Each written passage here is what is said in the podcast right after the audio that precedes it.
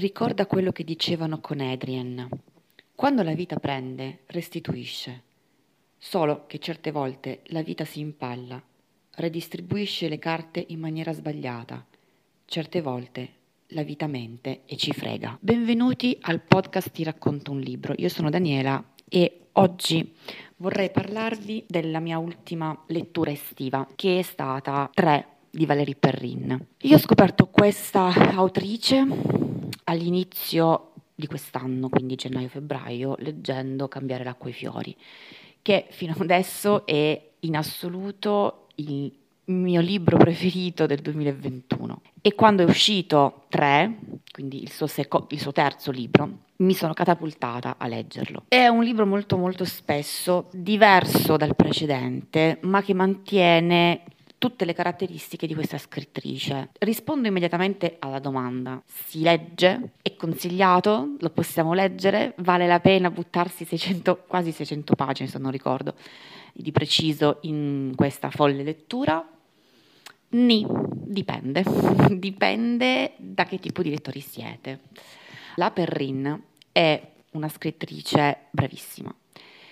Lei intreccia storie, intreccia persone, intreccia eventi in una maniera tale che alla fine del libro tutto combacia, tutto torna, è come un cerchio, lei comincia, scrive, crea, distrugge, ricrea e poi alla fine fa rientrare tutto quanto. È un'autrice particolare, parla alle persone delle persone. I suoi libri, almeno per quanto ho potuto ritrovare in questo secondo libro che ho letto, i suoi libri hanno una struttura ben definita. La prima metà, quindi immaginate un 100% del libro, il primo 50% del libro è finalizzato alla costruzione dell'intero ordito.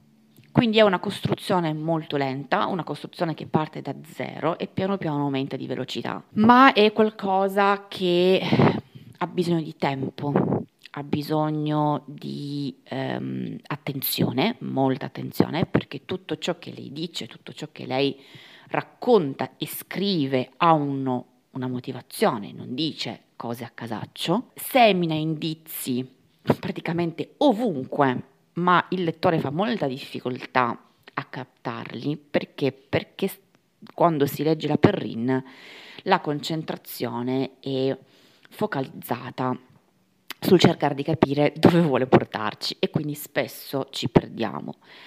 Io ho letto questo libro con eh, una mia carissima amica, ehm, compagna di letture di, insomma, di, di viaggi scritti e all'inizio abbiamo avuto entrambe la stessa, situazio- la stessa sensazione, la sensazione che fosse in realtà erroneamente da noi percepito un libro scritto in Giappone quasi come fosse un manga. Ah, mi ha dato questa impressione, perché narra appunto di, della storia di tre bambini che diventeranno adolescenti, che diventeranno adulti.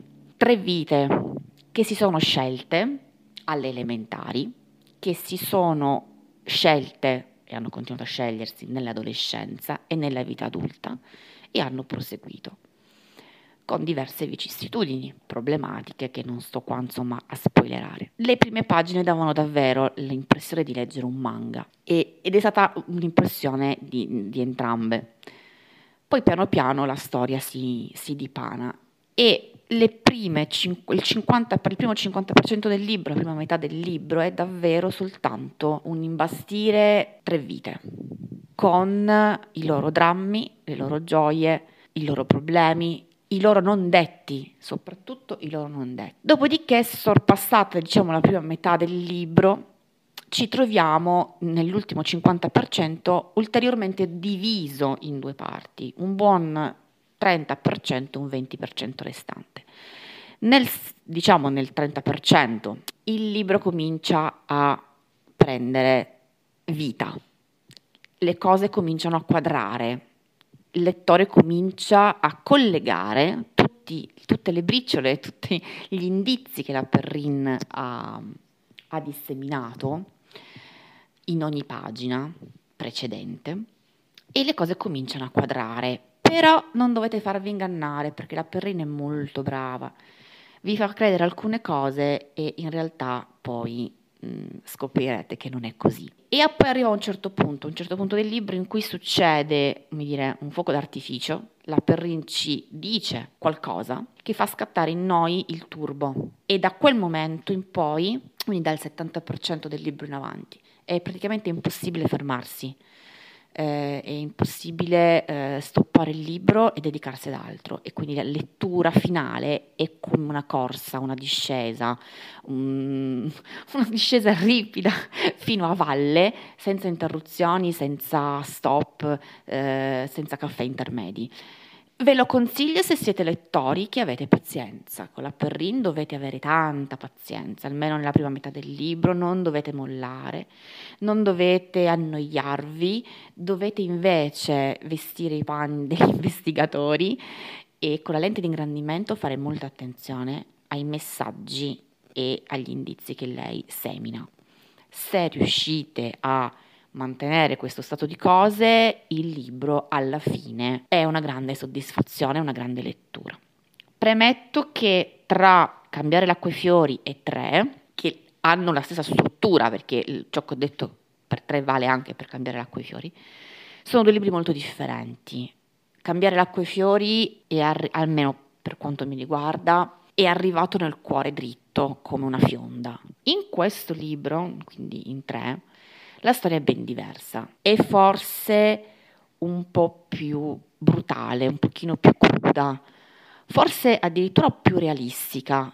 Il cambiare l'acqua e i fiori per un certo verso era più una storia escludendo alcuni eventi che, mm, insomma, abbastanza tragici che non sto qui a raccontare per chi non avesse ancora letto il libro, e comunque l'ho trovato un libro molto più sognante, molto più dai colori rosa, ma non è un romance, quindi mm, non fatevi ingannare da questo mio colore. 3 invece ha un colore molto più cupo, è quasi un grigio, sia per i temi trattati, sia per tutta una serie di eventi che verranno raccontati. Tre protagonisti, due maschi e una femmina. Li vediamo dalle elementari, quindi li vedremo crescere, li vediamo frequentare le medie, le superiori, li vedremo sognare, vedremo i loro tre caratteri completamente differenti, ma che continuano a sostenersi giorno dopo giorno.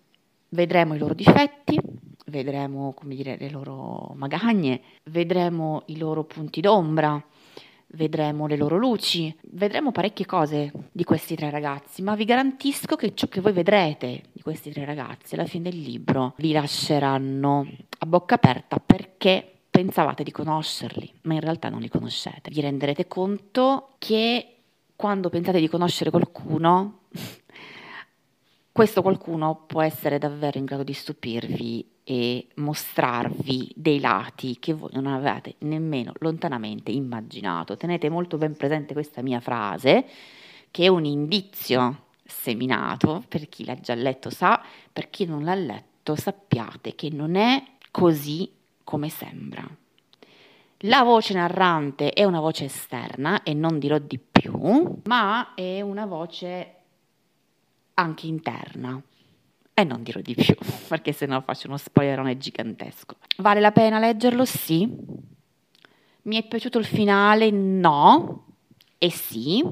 E adesso vi spiegherò il perché. Avrei voluto a un certo punto prendere il libro e gettarlo contro il muro per un piccolo particolare. Di solito tutto ciò che si inserisce e si scrive in un libro deve avere una conclusione, cioè non posso lasciare qualcosa di non narrato, specialmente se si parla di uno dei protagonisti o un coprotagonista importante. Nel nostro caso i protagonisti sono tre e purtroppo su uno di questi tre il finale è un non narrato.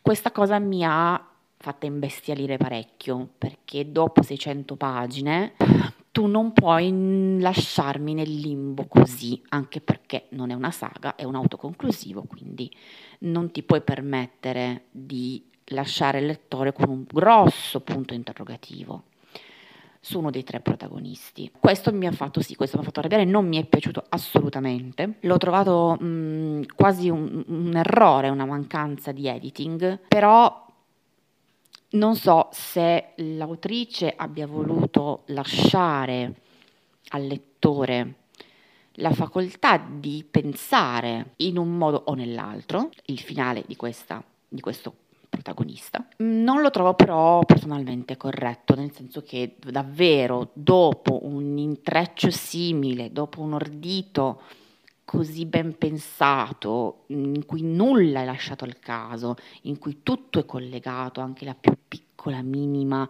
ehm, cosa, proprio il più piccolo particolare, un libro studiato a tavolino, nel senso che comunque per creare una storia di questo tipo ci vuole carta e penna, perché la fantasia sì, fino a un certo punto, ma poi le cose devono tornare, non posso pensare che l'autrice abbia deciso di lasciare, come dire, no? Un, un finale un po' sospeso per quanto riguarda uno dei tre protagonisti. Se così invece fosse, se invece fosse stata una sua scelta personale motivata, avrei gradito sinceramente una piccola nota in appendice alla fine del libro. È un libro che affronta il dolore, affronta le perdite, affronta le mancanze, affronta la diversità, affronta un sacco di temi importantissimi, narrati nella normalità della vita reale.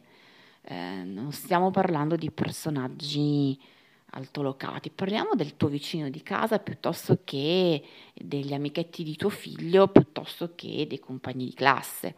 Quindi in un testo in cui tutto è stato curato quasi in modo maniacale, un testo che tratta dell'animo umano, della difficoltà anche di prendere consapevolezza di ciò che si è, della difficoltà di farsi accettare per ciò che si è, capire chi siamo, capire quanto valiamo e cosa vogliamo realizzare nella vita, non è per me pensabile avere un finale a un terzo, perché tre sono i protagonisti, due finali li abbiamo, uno boh, non si sa e il buon non si sa per me in questo testo non è accettabile. Quindi se siete lettori pazienti e volete cimentarvi con, an- con un'autrice particolarissima che è in grado di costruire dei palazzi enormi collegando tutte le stanze senza neanche farvi perdere, un'autrice che vi fornisce la cartina geografica degli eventi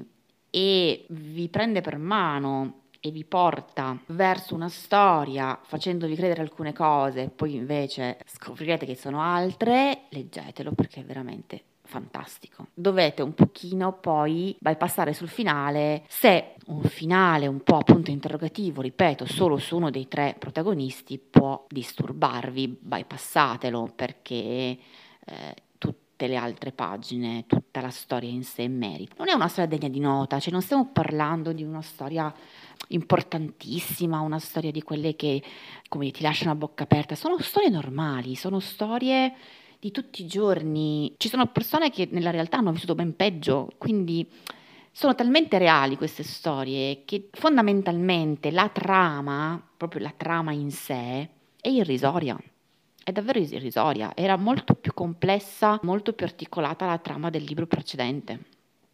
Tra l'altro, ci sono dei punti di incontro tra il vecchio libro e il nuovo libro. Alcuni, alcune situazioni me lo hanno ricordato, hanno ricordato cambiare l'acqua e i fiori. Non vi so dire perché, insomma, questo libro è tutto uno spoiler nel momento in cui vi raccontassi qualcosa, ma ci sono comunque dei punti di incontro. La Perrin, secondo me, è affezionata a determinate dinamiche perché le ha riproposte. Le ha riproposte in entrambi i libri, in forma diversa, ma riproposte. È molto affezionata a dinamiche difficili, dinamiche quasi malate. Le ripropone, le ripropone in forme differenti e ripropone soluzioni differenti. Neanche tanto differenti, effettivamente, a pensarci bene, alcune sono anche molto simili. Bisognerà vedere se nei prossimi libri e nel primo libro che io ancora non ho letto, se eh, lei manterrà queste strutture perché dopo un po' vengono un po' a noia, perché comunque abbiamo capito che lei è affezionata a determinate strutture, le ripropone, dopodiché però bisognerebbe andare avanti, quindi mi riservo di, di esprimere una personale opinione aspettando insomma i prossimi libri per capire se lei utilizza una struttura comune a tutti i libri sulla quale poi sviluppa sviluppa trame differenti, personaggi differenti, ma sempre facendo riferimento a un motivo principale ben definito e predefinito. Detto ciò, io ve lo consiglio, vi consiglio questa lettura, vi sorprenderà, sarà in grado di sorprendervi a livello emotivo, ma anche a livello insomma un po' alla Sherlock Holmes. Vi affezionerete ai personaggi, ne sono sicura, e vi affezionerete molto probabilmente ai coprotagonisti. Ce ne sono un paio molto interessanti, molto realistici. È tutto molto realistico in questo libro, tutto. Forse, ecco, un paio di eventi forse, forse sono lasciati un po' al destino, al karma, alla legge di attrazione al contrario. Questo è un elemento che vediamo anche in Cambiare l'acqua e i fiori. Quindi, nonostante sia un bel tomo da affrontare, io ve lo consiglio vi auguro una buona lettura e vi ringrazio per avermi ascoltata in, secondo, in questa seconda puntata del podcast e vi auguro una buona giornata e arrivederci alla prossima.